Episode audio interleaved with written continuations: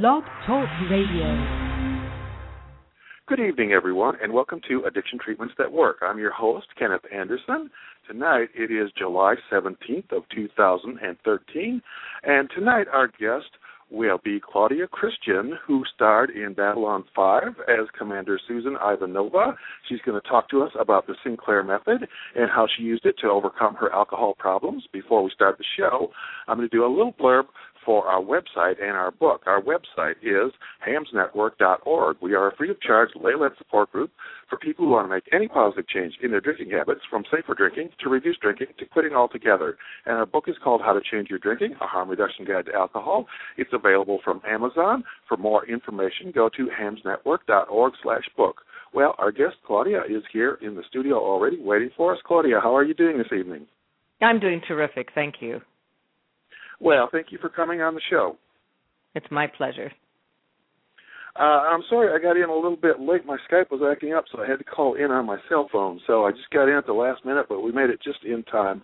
Um, but well, we made it on time with seconds to spare. Is all. Technical uh, difficulties seem to abound these last few days. I've been having the same issues, so we're all good.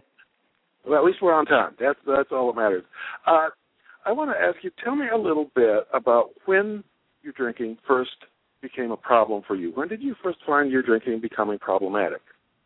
Um, I would say I was a normal drinker. I was a very light drinker in my 20s, and then I was uh, just a social drinker in my 30s. And in my late 30s, early 40s, um, you know, people started sort of uh, insinuating that perhaps I, you know, was drinking too much and I had a boyfriend at the time that said, "You know, you drink really fast," and uh then I started to realize that uh I had, you know, an issue, and I I was prepared, not really prepared mentally for it because I'm such a I'm not really a control freak, but I'm a very disciplined person, and I and I have a very happy life, and I'm I'm a very happy person. So I just didn't expect to be hit over the head with this sort of issue any time in my life, even though I knew both of my grandfathers were, had issues with alcohol, um, and addiction does run in my family. So um i just wasn't i think you know that you go through the denial stage and then you go through the okay i'll try everything stage and that's really what happened to me i tried uh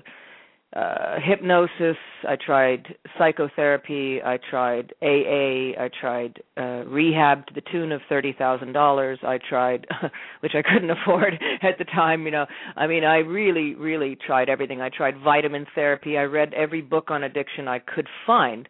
Um and it wasn't until 4 years ago when i found the sinclair method that i really uh, got complete control over my drinking and got rid of the compulsion 100% well, I wanted to let our listeners know if they want to check the archives of our show uh, last year, or might, maybe it was the year before. We did interview Dr. David Sinclair from Finland. He uh, came on our show and talked about the Sinclair method. If you want to go back and check out that show, but I'm going to ask you, Claudia, a little bit about what was your experiences with the Sinclair method. And first, well, tell us what is the Sinclair method. Well, um, the Sinclair method is a. It, it, and now I hesitate to use this word because people don't like to hear this because they don't believe it, but it is a cure for alcoholism. As long as you stay on the treatment, you will not slide back into alcoholic behavior. Um, so think of it as if you're a diabetic, and if you stop taking your insulin, you're going to get in trouble. If you stop taking uh, the opiate blocker naltrexone, which is what I take, you take 50 milligrams of naltrexone one hour before you drink every time you drink for the rest of your life. You cannot go off of it. You can't suddenly say, "Oh, I'm cured. I'm going to drink without my pill." You can't because within weeks or months you will re- revert back to heavy drinking and alcoholic behavior. But while you're on the Sinclair method, which is that simple, it's an inexpensive, FDA approved, non-addictive drug. I have my liver tested every 6 months and I'm perfectly healthy. Um, and like I said, you take 50 milligrams, and you only take it when you drink. You do not take it every single day. You take it when you drink. Um, when you have insurance, it can range from anything from 10 cents to a dollar a pill. It's very, very inexpensive. I always tell people you can cure yourself of alcoholism for less than $50. You get a prescription for naltrexone and you buy the book by Dr. Roy Eskapa, The Cure for Alcoholism, and you read it. And that's it. Had I known about this 10 years ago, I could have saved myself five years of misery. Um, but anyway, uh, I happen to be what's called an immediate responder from the first time I took the pill, I literally could only drink a half a glass of wine. Four years later, I maybe drink once a week, once every other week. Um, you know, in the evening, maybe I'll have a glass or two of wine at a dinner party, and that's it. And I always take my pill.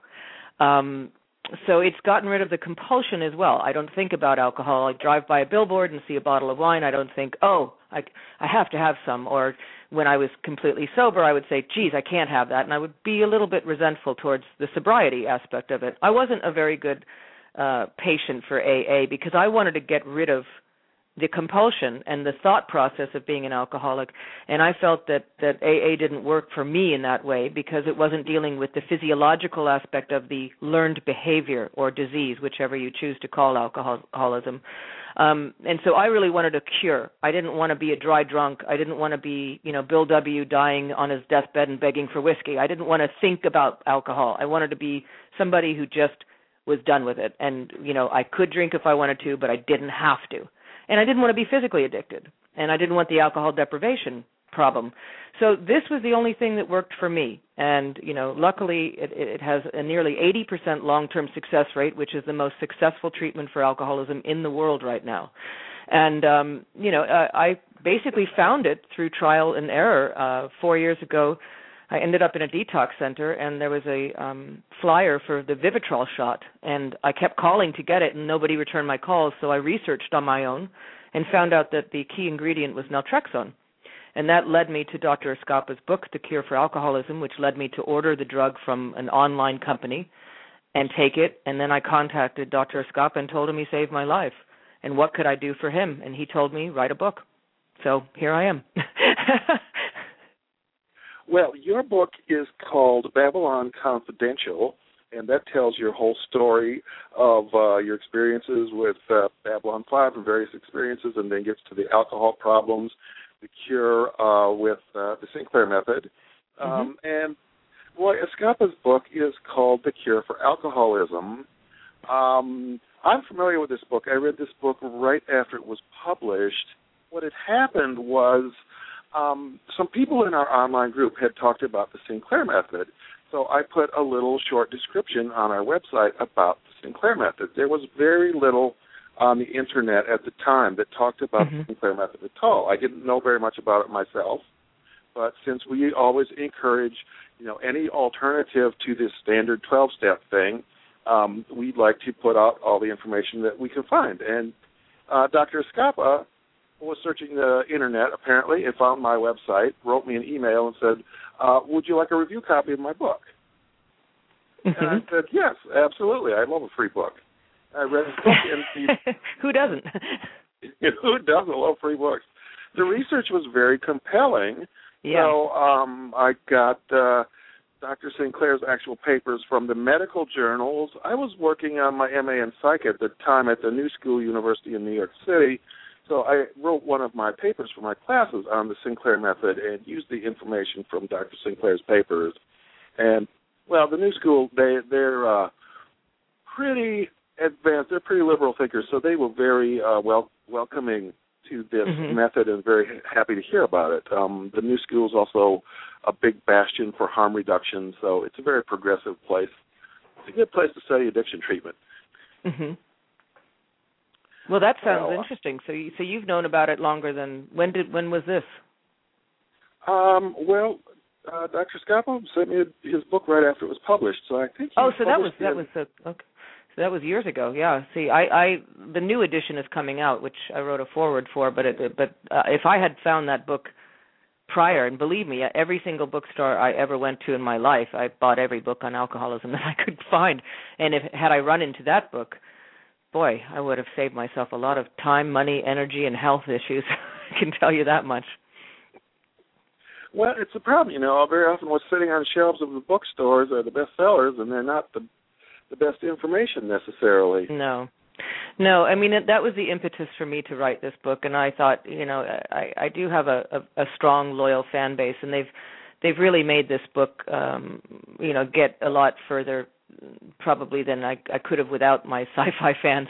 Um, you know, we sold out of the first run immediately, and just thanks to their pre-sales. And it's been out since November 6th, and uh, you know, it's chugging along, and I'm doing some signings and stuff. But really the most important thing for me right now is just getting the word out about the Sinclair method because every time I go to a a party or a function or anything, I the first thing I say is, you know, who who here knows an alcoholic? And of course, everybody's hand goes up because everybody has a uncle or mother or a friend or whatever that's had issues with alcoholism.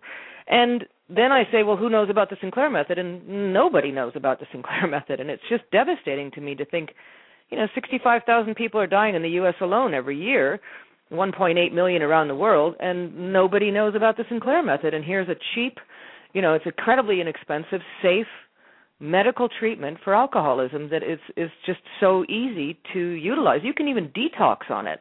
You don't even have to go to an expensive detox center. You can taper off using the Sinclair method and it's just it's just a remarkable thing to me and it makes me very uh, upset when i realize that i think part of the reason why it's not so well known is because nobody can make money off of it. The drug is not patented. A lot of people produce it. You know um you really don't need to go to a a, a treatment center to to use this treatment. All you need is a read the book and get a prescription. And it's that easy. And it just kills me that you know that that a lot of people still to this day think that alcoholism and addiction in itself is a moral issue. And so they're not you know they just don't buy that a drunk could could drink and the point is is they're not looking at the science. In order to create pharmacological extinction in the brain you have to introduce alcohol to the opiate blocker. It's just common sense. I come from a family of scientists and doctors. So for me it made complete sense. It's a neurological cure. I mean, it just it changes the wiring in your brain back to the way it used to be before alcohol alcoholism crept in. Well, the fact is that uh, AA and 12 step treatment programs have done a tremendous sales job on the American public of mm-hmm. of self promotion, and uh, but it, it's, I mean, my encounter with AA was what I was being told I was I was powerless, alcohol was powerful, and I mm-hmm. had to be cured by some outside being that was more powerful than human mm-hmm. beings. Some I didn't believe that God cures diseases. No, because know? and also if you're if you're like I said about diabetes, are you going to tell a diabetic to go into a room and pray it away? No, you're going to give him some insulin. I mean, it's it's it's just absurd. It's it's it's it's you know, it's if it this is the year 2013 you know, we need to take something that has not been around since the 1920s in Europe and then brought to America in the 30s or 40s.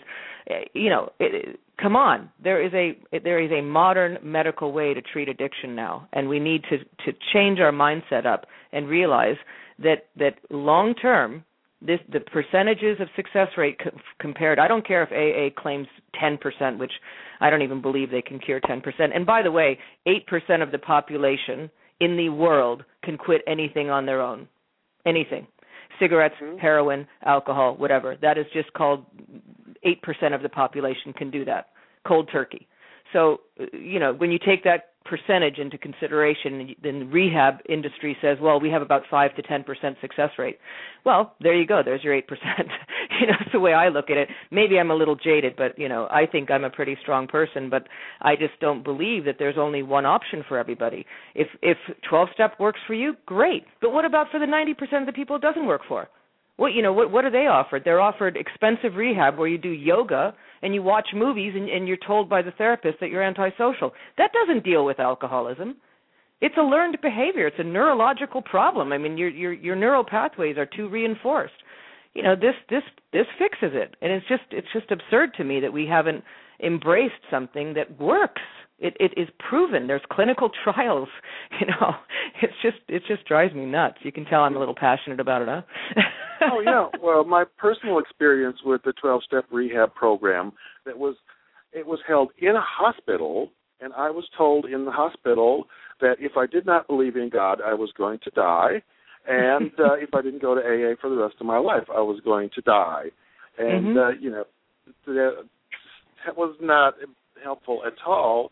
As a no, fact, and, afterwards, afterwards, I did uh, try going to some 12 step meetings because I thought it was a good way to spend time when I would otherwise go to the liquor store and buy mm-hmm. liquor. But ultimately, after several months of being told that alcohol was power powerful, powerful, yeah. baffling, and cunning, and I was powerless, I went on the biggest bender of my life, and I nearly died of alcohol withdrawal. And I realized if I didn't leave the 12 step meetings, I was going to die.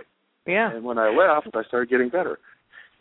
Yeah, you know it's and it's you know it's interesting because I I went to AA meetings in America and in England when I was living in London. I've I've been to them pretty much. Um, I mean a lot of AA meetings, and I really resented standing up and saying, "Hi, I'm Claudia. I'm an alcoholic," I, because even if I had 11 months so, sobriety under my belt or whatever, I I really wanted to stand up and say, "Hi, I'm Claudia. I used to be an alcoholic," and and it wasn't until the Sinclair method that I can honestly say, you know, I am Claudia and I used to be an alcoholic, but I am not displaying any alcoholic signs or tendencies today. So it's gone. Now, granted, if I went off of the pills and went on a bender for a month, yeah, I would become an alcoholic again, but I'm in remission. And it's it's it's just it's just an amazing feeling to be able to say I am no longer controlled by alcohol. I no longer have compulsive thoughts about alcohol, so I'm no longer an alcoholic the gene is inside there, but it's sleeping. You know, it's just a, it's asleep. It's gone, and that's the beauty of the Sinclair method. Is is that you know you can honestly say that it, that part of my life is done and over with. Oh, I do have to talk about genes now that you mentioned genes. Uh, you know, addiction is uh, it's a polygenetic inheritance. It's not monogenetic. It's not on one gene. It's on. Uh, they've identified about 40 genes and none of them are determinative of addiction. And mm-hmm. some of the more recent research tells us that genes are turned on and off by trauma, by environmental influences. So the idea that there's an addiction gene and if you get it you're going to be an alcoholic, it's just it's garbage. And even the best scientists in genetics that talk about genetics of addiction, they say the heritability is is 0.5, 50%. And these are the strongest adherents of the genetic theory. Of course, Dr. Drew comes on and says, "Well, there's an addiction gene, and if you get it, you're addicted." But I don't think he's read any research on addiction. Well, they also say that that if you wait until after you're 21, when the brain is fully fun- fully formed, that that you have less of a chance of getting that 0.5% inherited gene. That that that basically, if you if you don't drink alcohol prior to that, have you read that research? Because I found that kind of interesting. I've seen that. that if you too. drink um, before you're if you if you drink before you're 21 and you and you have a, a you know f- family alcohol rage, raging from both sides of your parents that you will have a less of a chance more of a chance if you drink before you're 21 of actually having that gene click in or so so to speak um i don't know if that's if that's uh, i mean i've read a couple papers on it so it just seemed interesting to me and another reason for parents not to give their 6 year old a beer because it's cute you know well not to give your 6 year old a beer um uh, they do in England. Let me tell you, they had a four-year-old alcoholic hospitalized. I mean, seriously, with withdrawals. I mean, it's just crazy, like little kids. It's it's, well, it's insane. Um, well, there's two things I want I want to address uh, since you brought this up, and one is you're absolutely right. There's a there's a huge amount of research that uh, people who use a lot of drugs or a lot of alcohol when they're younger, when they're in their teens, are more likely to have problems when they, uh, you know, pass into adulthood than if their first uh, abuse is after they're 21 or after even older than that when your brain is fully formed. It's more like after 25 or 30. Mm-hmm. When when your first uh, episode of abuse is when you're much older, it's much easier to overcome. Um, but on the other hand, um, we also have a lot of evidence that when parents model moderate drinking to their children and actually uh, teach the children, teach not five year olds, but uh, you know, teach fourteen year olds, you know, how to have one glass of wine with dinner and do you know, it's a Mediterranean culture. Right. That Stanton Peele has talked about this a great deal. Uh, there's uh, much lower rates of alcoholism in the Mediterranean cultures um, because they model moderate use, and uh, drunkenness is not approved of. Right. Yeah, I so, mean it's it, well, it's we always had the European way where you know the kids were allowed to have a, a drink with holidays or some dinners, and you know there was basically the rule was yeah you can drink at home, but when I was a kid I never really my my brothers would be able to have a beer and stuff like that, but you know uh, out of our family two kids got you know became addicts and one was spared. So it, you never know. I mean, it's just I. Some people believe that it's it's it's trauma, uh, but you know, frankly, when I look at the the clinical trials and say, and you know that were compared with people who were on this both party both uh trials, people were all on the Sinclair method, and half of them received psychotherapy, and the other half did not. It didn't make any difference in the numbers. It was still 78 to 80 percent success rate. So it didn't matter if they got therapy. So in other words, when people say, "Well, it's because I was raped when I was a kid," I didn't become an alcoholic because I was raped when I was 14. I didn't become an alcoholic because my brother died when I was a little kid. Those are traumas, but I don't believe it led me in my late 30s to suddenly become physically addicted to alcohol. I, do, I don't buy that. You know, I don't I don't buy the I do buy the oh I'm going through a divorce so I'm going to drink heavily now or gee I'm a stressed out mom so I'm going to have a glass of wine every night. I get that. But I don't I I don't I don't buy the oh horrible things happened to me a kid as a kid and that's why I'm a drug addict or an alcoholic. I just I think that it it's a it's a learned behavior. You don't walk into a bar at 21 and have a drink and become an alcoholic. It takes time. It takes time to well, continue to reinforce those neural pathways. That's what I believe. It just makes sense to me.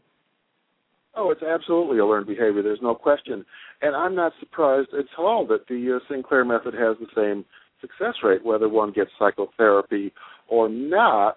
Mm-hmm. What I would probably believe is people that had huge childhood traumas who got the psychotherapy would probably be feeling a lot better about themselves afterwards. Sure. Uh, yeah. I mean, oh, I, listen, I'm not dissing therapy. I mean, I, I'm just saying that after two years of trying it, it, it didn't cure my alcoholism. Yeah, at all, at all. It had nothing to do with that. And and I don't think people should go to therapy thinking it's going to get them to stop drinking. I think they should go to therapy so that they have someone to talk about their issues with and they feel better about themselves, just as you just said. Well, I would um I have some questions about that because uh, people like Andrew Tatarsky and Pat Denning have had huge successes with harm reduction psychotherapy, where they have mm-hmm. treated people who are actively using drugs or alcohol, and you know they've addressed both issues simultaneously, both the drug use and the mental health issues, and they've had their clients have had great progress. So mm-hmm. I do think it is possible for that, and especially you well, know everyone's the, different. Yeah for the 22% that are not responding to the Sinclair method, that certainly seems like an option that they should try. Yeah, uh, standard you know, I, psychotherapy. I, standard I psychotherapy. Think some of these, mm-hmm. Standard psychotherapy some, is not really geared to work on the addiction and the mental health together. So uh, it needs a harm reduction psychotherapy approach. Yeah, um, the, the the 22% of the people that don't respond to the Sinclair method, they found that uh, a lot of them were not taking the pill the way that they were supposed to. They were taking it with a drink as opposed to one hour prior, or taking it after they've already started drinking, or just not taking it. They weren't complying. So that percentage is, and then other people, naltrexone just doesn't affect them. They they they're they are there. There is a group of people that can take an opiate blocker and it won't block. just doesn't work for them.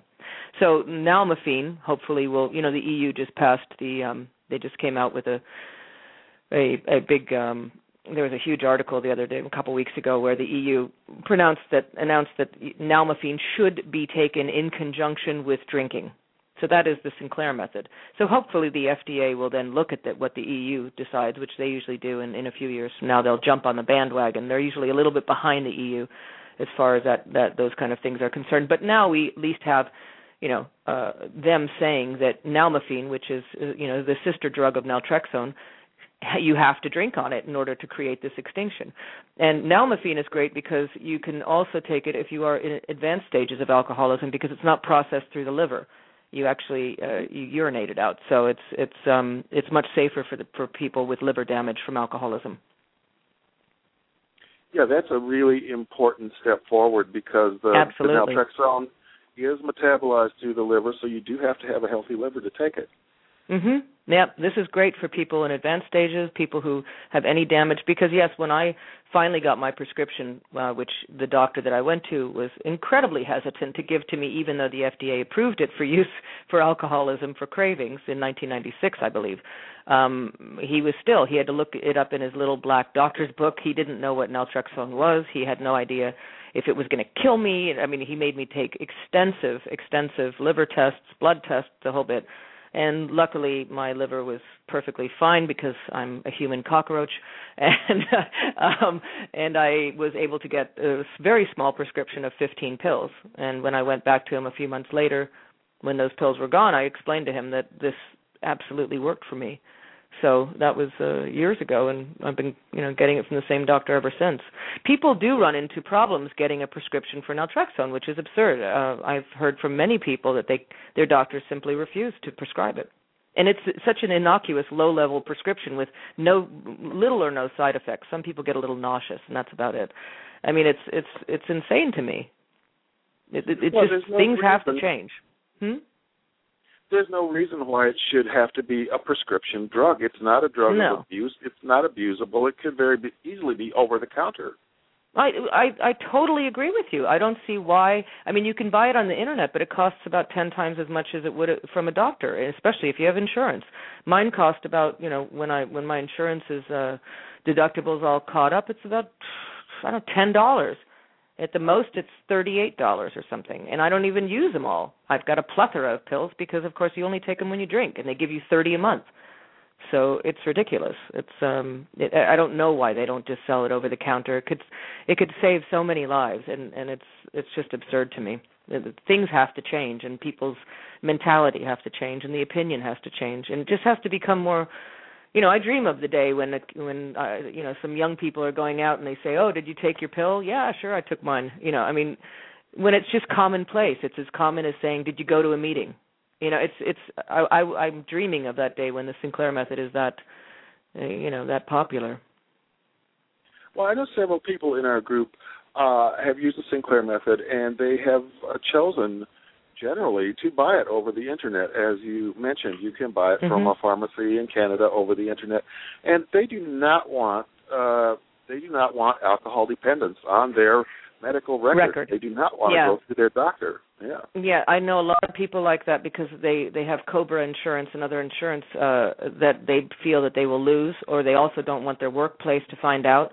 Um and I understand that and I, if they're willing to pay the price then that's fine. For me, I'm I'm an artist. I'm a, I'm a self-employed actress writer. So, you know, it doesn't matter if I- also I've written about it. I've already come out of the closet so saying that I had a drinking problem. So it's not like I have anything to lose. But I I do understand that a lot of people buy it on the internet because they they want privacy. Uh, you know, and in a perfect world, you would be able to simply, yeah, like you said, go into a pharmacy and buy it over the counter. I did take naltrexone myself, but it was uh, many years ago. I think it was the mid 1990s, probably about probably 10 years ago.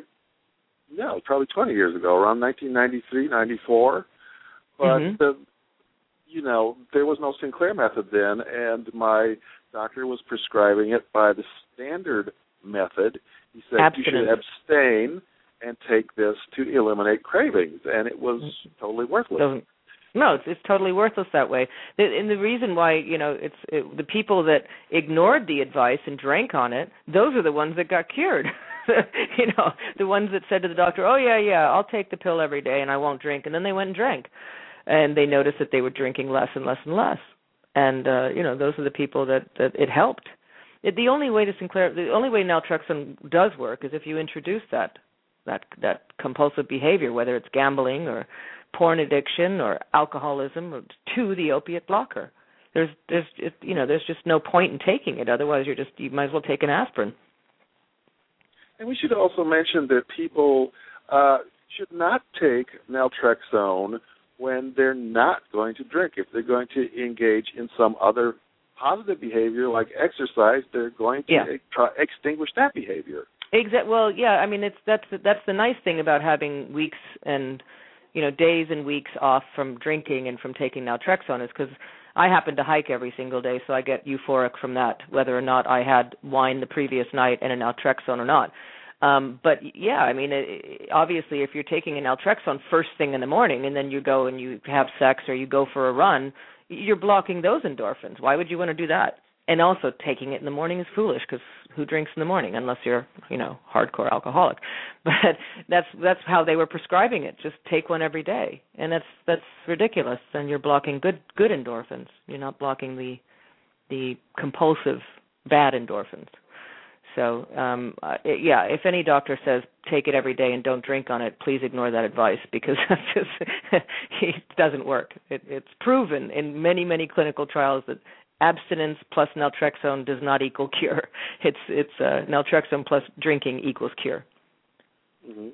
And yet, American doctors that do know about naltrexone are almost guaranteed to prescribe abstinence and uh, daily naltrexone every morning because that's well, the only listen, thing they've it, heard about. Yeah, and in Israel, you know what the package of naltrexone says inside of it? It says if you drink on it, you can die. I mean, it's ridiculous. It's such it, it, it's this is how misleading and false information that's out there. Uh, you know, you would have to take 500 milligrams of naltrexone a day to even eventually do any damage to your liver. I mean, it's just absurd. So even if you take 50 milligrams every day and drink every day, it's the alcohol is going to do a lot more damage than the naltrexone. It's a very innocuous, safe, low-level, low prescription drug. Um, so yeah, you're right. They're misinformed, or they're just simply not informed. Um, doctors in this country. Uh, I've I've spoken to three doctors that had never even heard of the Sinclair method, and they deal with addicts on a daily basis. There's one hospital that was in um, Houston, I believe, that I spoke to a fellow that works in the emergency room, and he said it, he deals with alcoholics every single day, and he had never heard of it, never heard of it. I, I mean, that to me, I don't know why there's not some sort of program. Um, I mean, think of it, even from a government level, how much money it would save America alone in healthcare costs, accidents, days off of work. Forget about the human cost. Forget about the children of alcoholics and the anger and the next generation that that creates and causes. Forget about all the human cost. Just talk about money the fiscal cost of alcoholism on this country. Why isn't there somebody going to the hosp- to hospitals and giving out sample packs of naltrexone and saying here give this to your alcoholic patients and teach them about the sinclair method i mean it, it, it's ridiculous it's a, it's a billions of dollars Yes, it is. Are yeah. you still there? Yeah, I'm here. Okay, I, I heard a little drop in my signal there. Okay, yeah, I can hear you. Um, I want to go back to something else you were talking about, which was spontaneous remission, and you know, people deciding to quit their addictions on their own is what it really is, even though they call mm-hmm. it spontaneous remission. Uh, NESARC, the National Epidemiological Survey of Alcohol-Related Conditions, um, came up with some really interesting data. It was published uh, in 2009 by the NIAAA, National Institute on Alcohol Abuse and Alcoholism. Um, and the article is called "Alcoholism Isn't What It Used to Be." It's online; everyone can Google it. And they found in a 20-year period, first of all, 75% of people with alcohol dependence overcame it, and 75% overcame it without treatment and without AA. Huh. So, really, it is the normal outcome. People will eventually overcome an addiction. They will not die of it. It's the normal outcome is to overcome it. But 20 years is a hell of a long time to have a hell of a yeah. lot of damage on the way. Exactly. And, and you know, a lot of people also aren't educated about uh, the damage that can be done when you go for instance, when you go cold turkey, which I did, uh, I was what's called a binge drinker. I would go, I would be sober for eight months and then drink for three days, and then sober for seven months, drink for four days. You know, just it was a series of of, of falling off the wagon, which of course the falling off becomes more and more spectacular the more advanced your your disease becomes. Um, so, you know, for for for somebody like that, uh, who quits cold turkey, the, the the brain cells that are killed, the the threat of grand mal seizure, the I mean really the, the the the physical damage that I was doing to my body because I was just I didn't know. There's just no information. Nobody, you know, nobody people would just say, "Oh, just stop." Well, that's it can be really dangerous to just stop mm-hmm. cold turkey. Um, you know, and I I just don't think there's enough education on the on the uh on the whole subject of alcoholism and and choices and options and you know among other things yeah um in the days before they had uh, medications to treat um treat DTs um, we have some papers from about uh, the turn of the century, about 1900, that said one out of three people untreated would die of the DTs. Yeah, yeah. and the people that survived were the ones that were given the little elixir that had a little bit of whiskey in it. you know. Well, even even back in the day, um, you can taper people off of alcohol using alcohol. Long before these Yeah. drugs like Valium were invented, that was the only safe pe- way to get people down. But they would just, you know, lock people up and you know take away all their alcohol. And And just taper. Yeah. severely, yeah, the severely dependent people that went through DTS, one of three would die. Yeah, yeah. There's a lot of people online in chat rooms that uh, they do what's called beer tapers, you know, and and they it, once again the Sinclair method can help with that because if you if you have especially if you're if you're in you know pretty pretty severe withdrawal, you can have somebody who's you know with you give you the pill in the morning and then an hour later give you a little bit of alcohol and you can slowly taper that way which will in the, at the same time you're you're helping the extinction process begin. So your desire will will go down as well. So by the time you Absolutely. detox, you probably you probably you know a ten day detox, you probably wake up after that ten days and think I don't even want to drink, you know. So that which is great, you know. That's uh, that's What- the beauty of it. It's interesting you mentioned the the beer taper because they probably found that on our website, which I wrote that page um, because be, uh, before when I searched the internet, every single site I hit said you cannot taper off alcohol. You will absolutely die unless you check into rehab and go through a medical detox. And I knew that was false because I had watched friends of mine taper down who were severely dependent, but they they knew how to taper down when they had to, and they Mhm. would do it safely. So I put that information on my website. I think that was the first source that was about the beer taper, and I know that's the most the single most hit page on my whole site. Oh, so maybe I maybe I was reading your your your article. Could be. I certainly Or probably certainly was maybe reading people a were lot. of- talking about it because I know a lot of people talk about that. Yeah. Yeah. But it's also true that uh, Sinclair method uh, will automatically taper you down if you take the naltrexone when you drink. Exactly. Yeah, I mean it's it's some people are immediate responders like I was. Um other people take anywhere from 3 to 9 months. You know, I I have uh one friend that um she had to up her dosage to 75 milligrams and it made all the difference in the world. She went from you know just saying being frustrated at the Sinclair method and frustrated because she was she was she cut down a bit but not as much as she wanted to. Then the second she upped her prescription to 75, she it was a dream, just worked a charm and she rarely drinks anymore. Um so you know every individual is different. For me it was the first the very very first time I ever took the pill. I just immediately something in my brain just shifted. I don't know if it was a combination of physiological and psychological. I don't really know. I mean, Dr. Eskapa seems to think that some people are like me, where the very first time they introduce naltrexone into their system, they just immediately go, "Ooh, wow, gee," and they change. So I was very, very fortunate. It didn't take me a number of months. It took me a day, and uh, but like I said, other people take three months, some take five months. You never know um, until you see.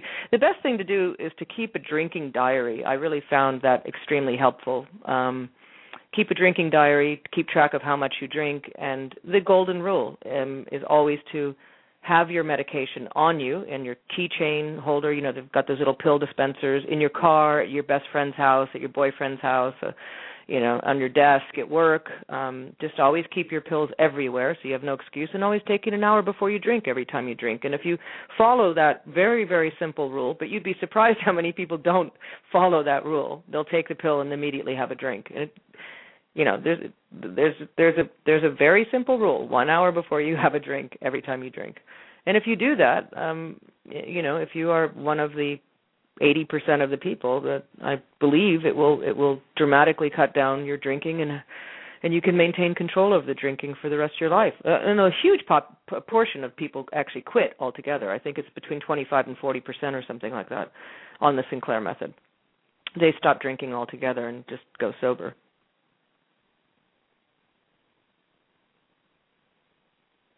Hello?